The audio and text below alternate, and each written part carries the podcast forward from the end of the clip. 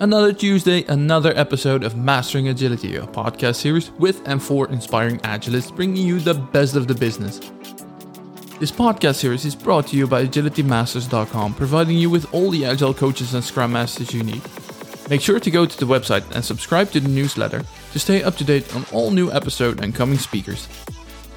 Now, in the last episode, the guys from the Self Org Chefs, Ziryan Salayi and Jordann Gross, joined us to start discussing the topic of self-management and self-organization. We didn't quite finish last week, so we're going to continue our recipe today. I'm looking at the autonomy house, basically, that you just described, but you made a picture of it, so I'm looking at it. It has the three pillars of power, giving, trust, skills and knowledge, and the responsibility. The other side of responsibility is accepting fear and having a safe-to-fail environment, right? Mm-hmm.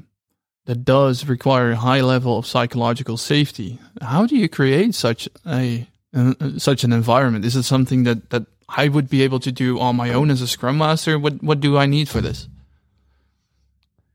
Yeah. How do you create psychological safety? I think that's just thing. It doesn't happen overnight. I think a very good rule of thumb here is that leaders go first. So as a scrum master, as a manager, you should show vulnerability. For example, you should show, okay, how do I cope with questions? How do I not decide on your behalf? And explain that to them. I think that's one step at least to gaining more trust. Jordann, how do you feel about this? The pillars are in some kind of order, I believe, and that means to have this in a non-harmful way. Leaders go first, as Ziryan just said. So it starts with you giving a bit of trust and a bit of mandate and responsibility.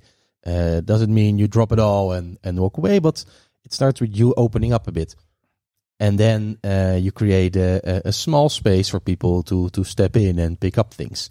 That also means if you're not allowing them to fail at that first step, nobody's willing to take that first step. Yeah. You could walk through the pillars from the other way around, right? So people start taking responsibility, they learn the skills as they go, and then they kind of dictate the leader to let go of these things. But that pattern, and not to say that it has the same cruelty, but that pattern follows like the Arabic Spring. It is people taking power. I think what a lot of that 10 years ago, when apps started becoming a thing, and agile teams within even big corporates started appearing because they had no clue how to do mobile, and these app builders agencies had some idea. That's when kind of the Arabic Springs in the corporate landscape started. So these teams started, and they found a way to break free from all the bureaucracy because they were successful. But you saw that there were not a lot of companies that fully adopted it. No, there were like rebellious teams. They cooped against what was normal, what was in the hierarchy, what was in the bureaucracy, and they were successful with it. But it was not a safe or nice place for a lot of people. So a lot of these good people left those companies. Because they felt, hey, this is not a company where I'm at my place. This is not a company where I can do the things I want to do or can be as awesome as I am. That's like people fleeing from countries where they don't feel they're at their place, where they feel they're in danger. And let's not confuse physical danger with psychological danger, but there are definitely a lot of metaphors there. And psychological safety means, is this a place where I can stay and where I can grow and where I can feel, which is an important part of growing. So making organizations and especially the leaders in those organizations aware that you need to let go first, else this is not going to happen by itself. That is a big part of what we do and other change agents in this journey. I have a very, very nice example about this because we were in this agile transformation journey, and one of the leadership team members came to me, and they were doing Scrum as well, because I said, okay, leaders go first. So if all the teams are using Scrum, we need to do Scrum as well. So one of the leaders, leadership team members, came to me and said, well, Ziryan, I'm a little upset. What's going on? Yeah, we've been doing Scrum now for 3-4 sprints, and I don't see it working. I don't think that's something for us. We shouldn't do Scrum. All right, okay, so why not? Yeah, our work is so distributed, we cannot plan it, and it's a lot of ad hoc things that we have to do. So I don't think it's suitable for us. And then I asked him, okay, so what would you say if the infrastructure team came to you and told you that, they can't do Scrum because work is coming all over the place and it's very hectic. They cannot plan anything, so they're not going to use Scrum. Well, that's not possible. Why not? Yeah, because they can do Scrum. They need to manage their own work. Okay, and what kind of signal do you give if, as a leadership team member, you decide not to do Scrum anymore? And then it was silence. And that's the beauty of... having that self-reflection on what your actions result in. Because if you, as leadership members, decide not to do Scrum anymore because, you have a lot of unplanned work, that's sending out a signal to the rest of the organization, it's okay not to do this. And that's not something that you like, because you cannot guide them anymore. I think that's a beautiful part of the Scrum framework, and especially in the initial... implementation, if you want to call it like that. Scrum make things painfully transparent, and it does require a vast amount of vulnerability, especially from leadership. Yeah. And, in order to show it's okay to mess up. I mean, if you go back to the metaphor of teaching your kid to ride a bike, my son was tremendously afraid of falling over. He tipped over once and he was like, I'm never going to do this again. And it's kind of the same what you're drawing out here. Scrum doesn't work here because we seem to fail practice, and it will, if you inspect and adapt and use these kind of lessons for the good, then ultimately you're going to reap the benefits of Scrum. Yeah, it reminds me of the blog post, I think it's from Ron Jeffries, we quit doing baseball because it didn't work. And it's removing all the obsolete things from baseball. Well, why do we have 4 stations? Let's just move it back to 1, so we don't have to run.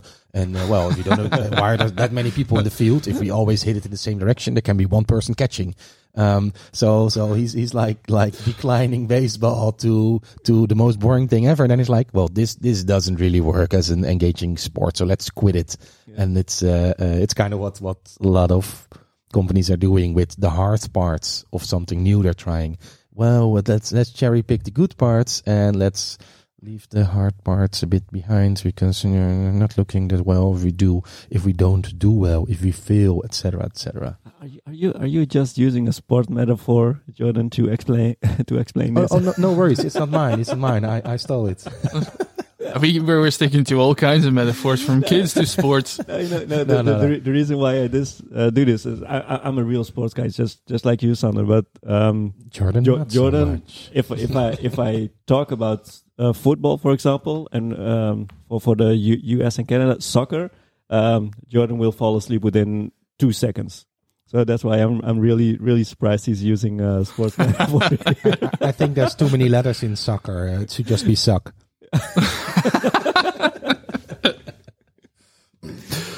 Not my thing. No. And I guess that's the same with Scrum or business agility. It doesn't fit everywhere, but that's also something that most organizations tend to skip and treat Scrum or any kind of framework like a silver bullet that's going to fix all of their problems. What would happen if you treat it indeed like this and ignore the problems that become transparent and just trying to figure out a different framework that would stick? Yeah. We quit Scrum. We're doing Kanban now. You know, these teams that are you didn't really try it.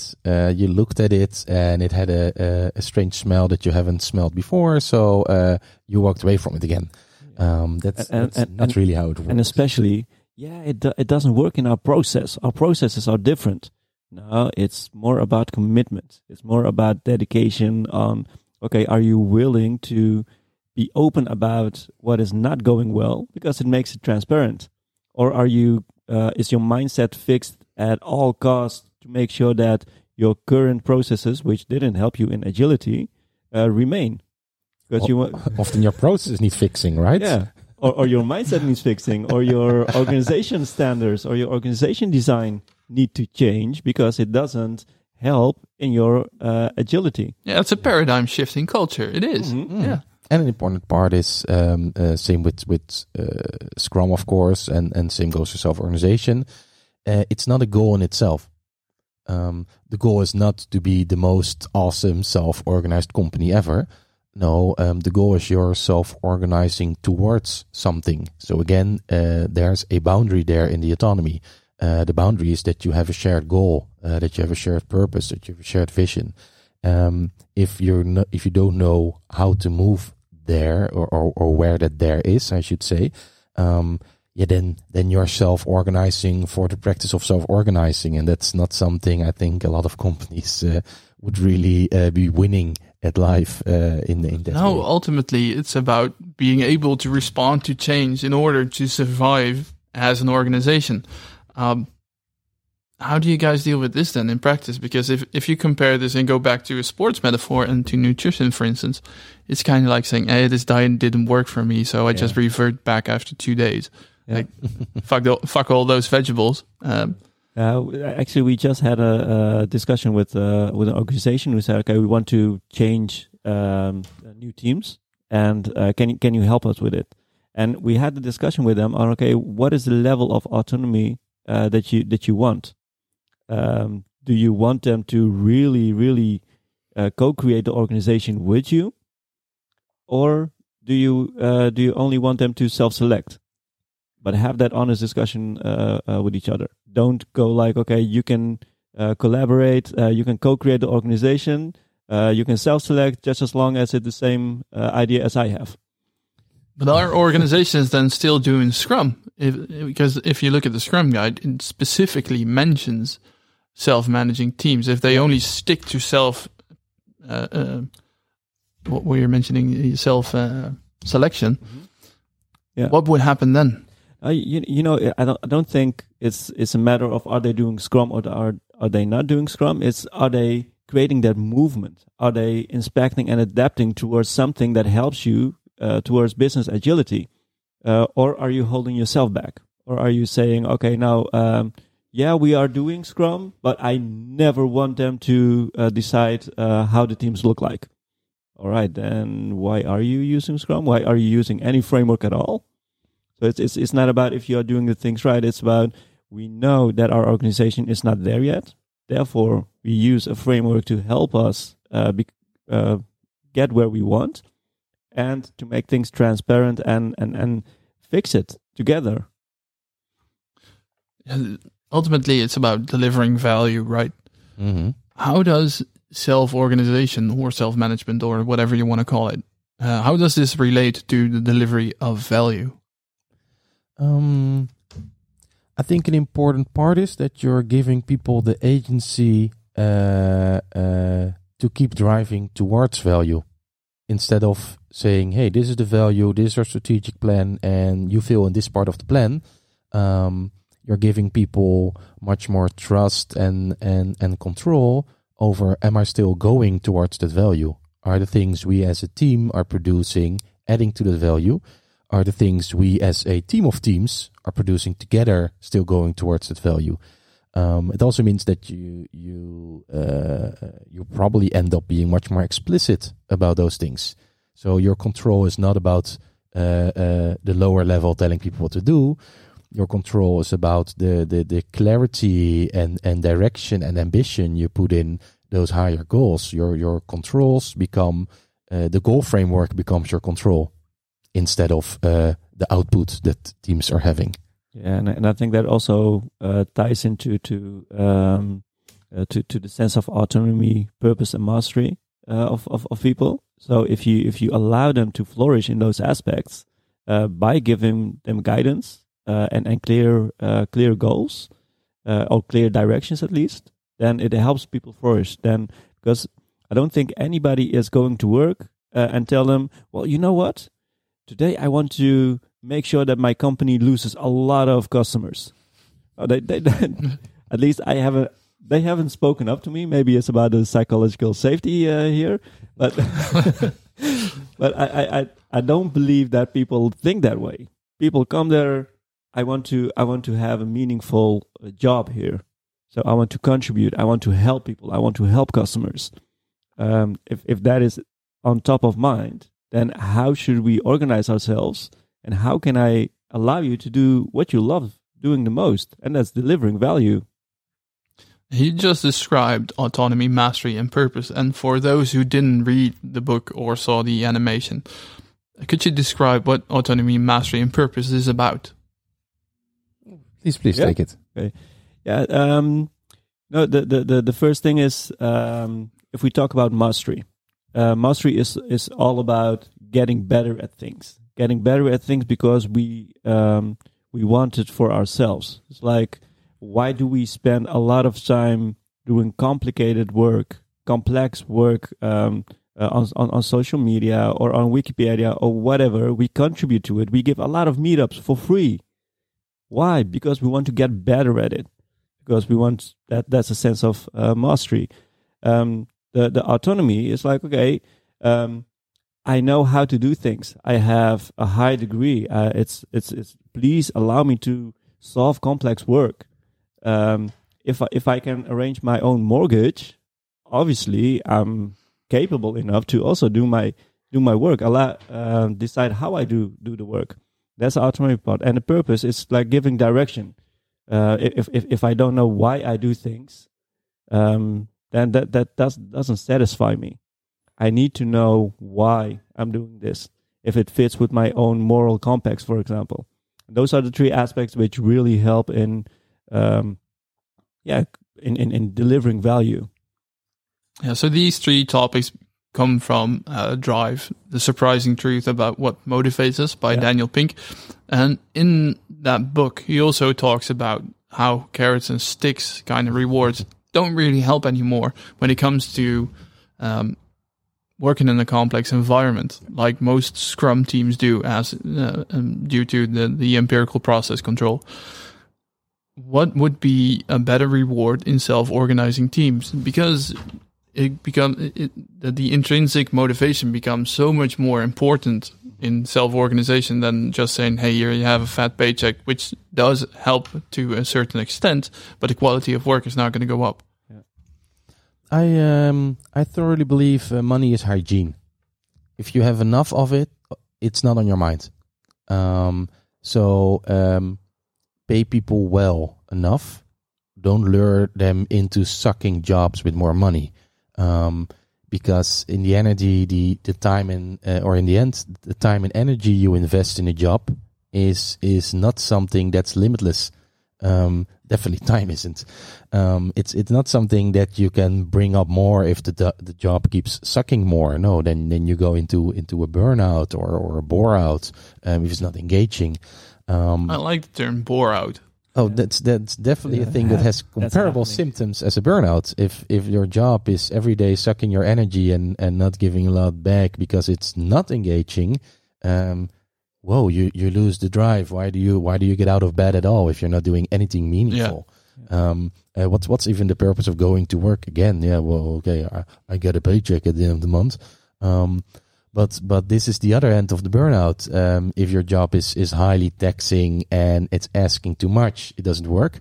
If it's under delivering, if you think I'm highly qualified, intelligent, autonomous person and none of these traits are really flourishing in my job. My job is not enabling me in these parts. You also check out mentally. You're there physically, but you leave yourself out as soon as you enter the door. You're there, but you're not. Yeah, exactly. And this is the kind of rewards I think that are really rewarding. Do you have a feeling that you actually contribute something in your life, in your job? Do you have a feeling that you make an impact on however small that impact may be, but on people's lives, on the world, the things you actually do with the product or service that you produce. These are the things that make people happy in the end. Money is something that keeps you from being unhappy, but this kind of fulfillment and engagement and purpose is what really makes you happy. It's extending towards the other end. And the sense of trust. I always use an example that we did more often, because in organization we also always talk about budget. How much budget do I have? What's the money I can spend? So we were in this organization. We were with our teams, and every team had their own corner, and they were allowed to refurbish it or just to put anything in it which they liked. And initially, with the leadership team, we said, okay, there's €1,000 budget for every team. But luckily, that wasn't communicated that well to all team members. So what happened? Some team members came later on to me and said, okay, Ziryan, so what's the budget actually? And then I experimented. I told them, yeah, there's no budget. No, I think this is your own floor. This is your own space. I think you're mature enough to decide what is good for you and what you need and how much it will cost. So go ahead. And the funny thing is that the teams which had budget for €1,000, they went to the manager and told him, okay, yeah, I think we really want a fridge, and it's going to be €200 extra.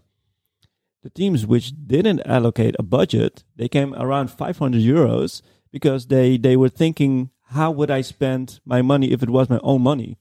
So they went to secondhand stores. So they said, oh, I have a fridge in the attic which I don't use anymore. Oh, we can do that. Oh, I have a friend. So they were a lot more creative because it felt like their own money. They don't want to rip off the company. No, they got the trust that they can do whatever they like because it's their own thing.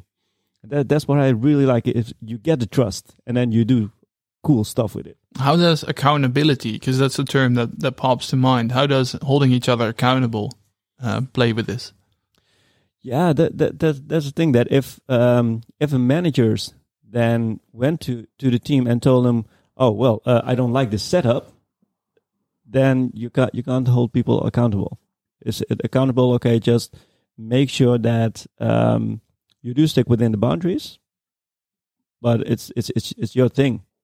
And if it's not up to my sense or my liking, then I should allow it, because otherwise I would have had I should have had boundaries for it. Yeah, and also how team members hold each other accountable. Let's say a team member, let's say you, Jordann, like to play pool, and you want to have a super large pool table next to it. I want to play Call of Duty, so I'm going to go absolutely bonkers on a huge TV and Xbox and everything that comes with it.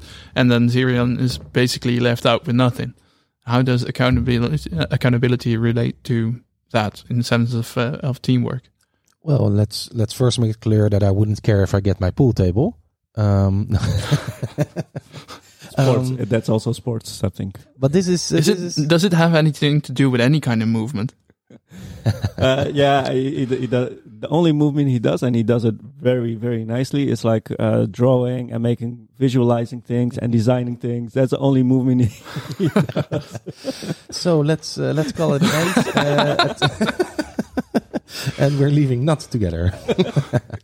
No, but this is like running a household.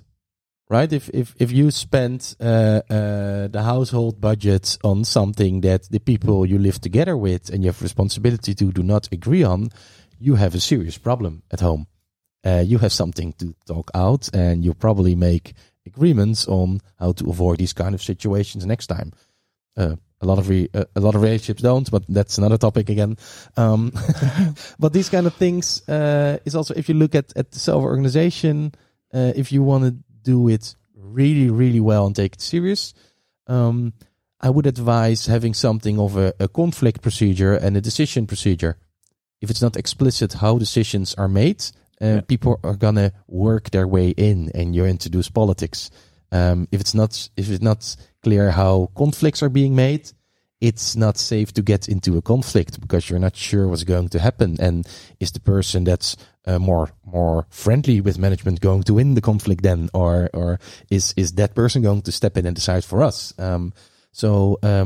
The accountability also comes from, again, making your own guardrails. And the company doesn't have to give them to you, but at least be aware, if you don't have a guardrail for this part, it might derail. So again, it's the autonomy with alignment, and to make it proper autonomy, involve people in that alignment. Okay, so what kind of rules do we need if you get a budget? What would help us to have a proper way of dealing with that budget? Maybe before we buy something, we need it being peer reviewed if it's more than 100 euros. These kind of things help in making the accountability tacit, something you understand. Instead of, the first one to spend it is the winner. Okay, yeah. Obviously, I ordered the pool table that's here tomorrow, and you run to the store for the Xbox now. Exactly. And Ziryan is off on Wednesday, and he comes in and he's like, "Well, you redecorated the place. Yeah, I like things change. Like PlayStation more. What happened? Too bad you're late." Yeah. But are these guys also responsible for the raise, for instance, of other team members? Like really properly spending the budget on other people's salary? That open salary is a topic that for a lot of companies is quite far-fetched. Something I wanted to look into. I heard in the radio when I was in the shower this morning. There's been a big research by the unions, and obviously that topic, but males get a raise much more often than women in the Netherlands, and also men are much more likely to ask for it, again resulting in getting more often a raise. So the union actually said, we think a lot more companies should be transparent about their salaries.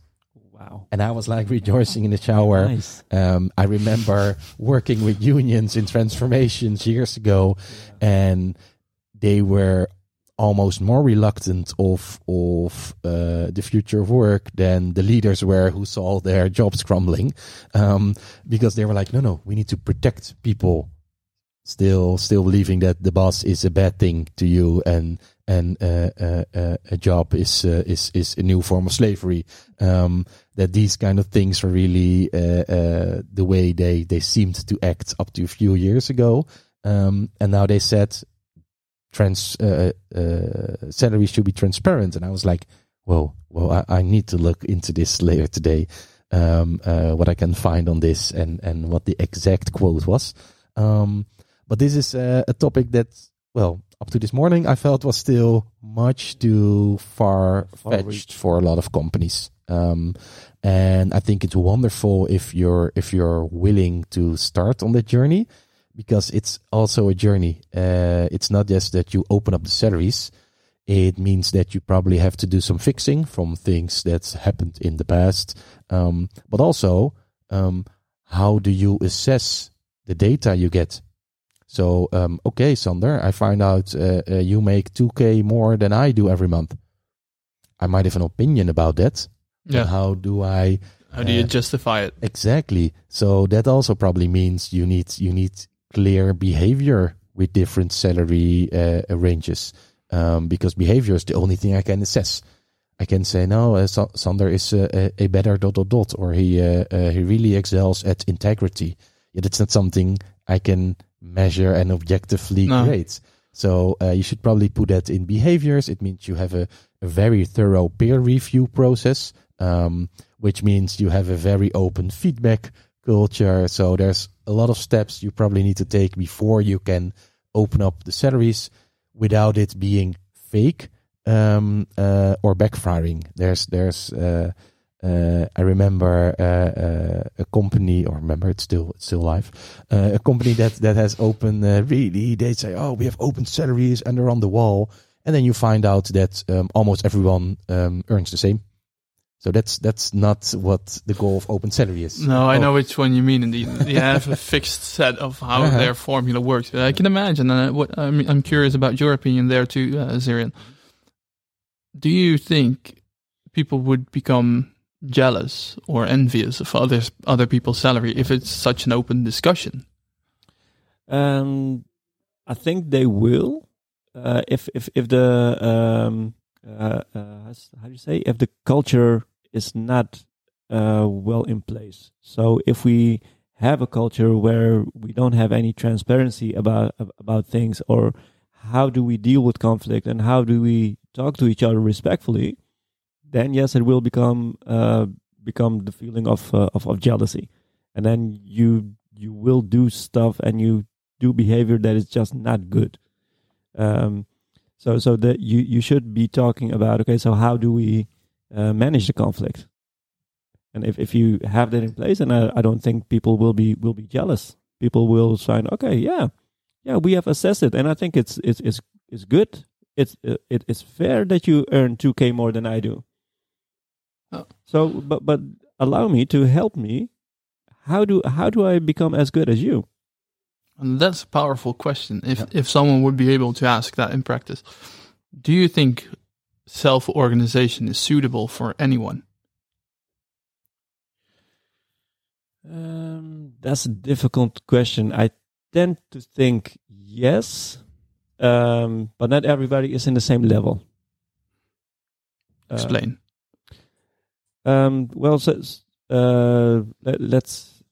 Let's give an example. What self-organization for somebody might mean is like, okay, I want to co-create how the organization looks like.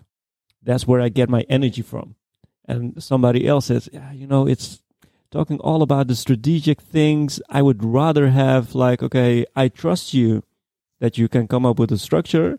I'm better at reviewing it. I'm better at, okay, is everything working? And that's a different form of self-organization as well. So therefore, I think it's suitable for everybody, but not everybody is the same.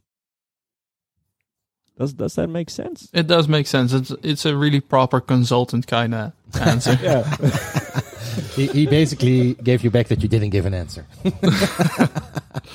It's very specific to the situation and the person. Yeah. Yeah, exactly. It's indeed very specific to the person, because but as long as you are open about it and that you don't tell everybody, okay, now you have to contribute and you have to think about the new organization strategic movement that we are making. You can't force people to be. No, and then you're taking away the autonomy again. Yes, but you have to be transparent on what the strength of each member is and how their role is in self-organization. Because then again, you can have the discussion with each other. Makes sense. Hey guys, we're at the end of the second episode now. It went by quickly, didn't it? Yeah, very nice. If there's a really good podcast or book or any kind of blog or article that pops to mind when it comes to self-organization that you would recommend any listeners to check out, what would it be? I think definitely we did a big experiment with around close to 200 people that self-organized into 25 groups.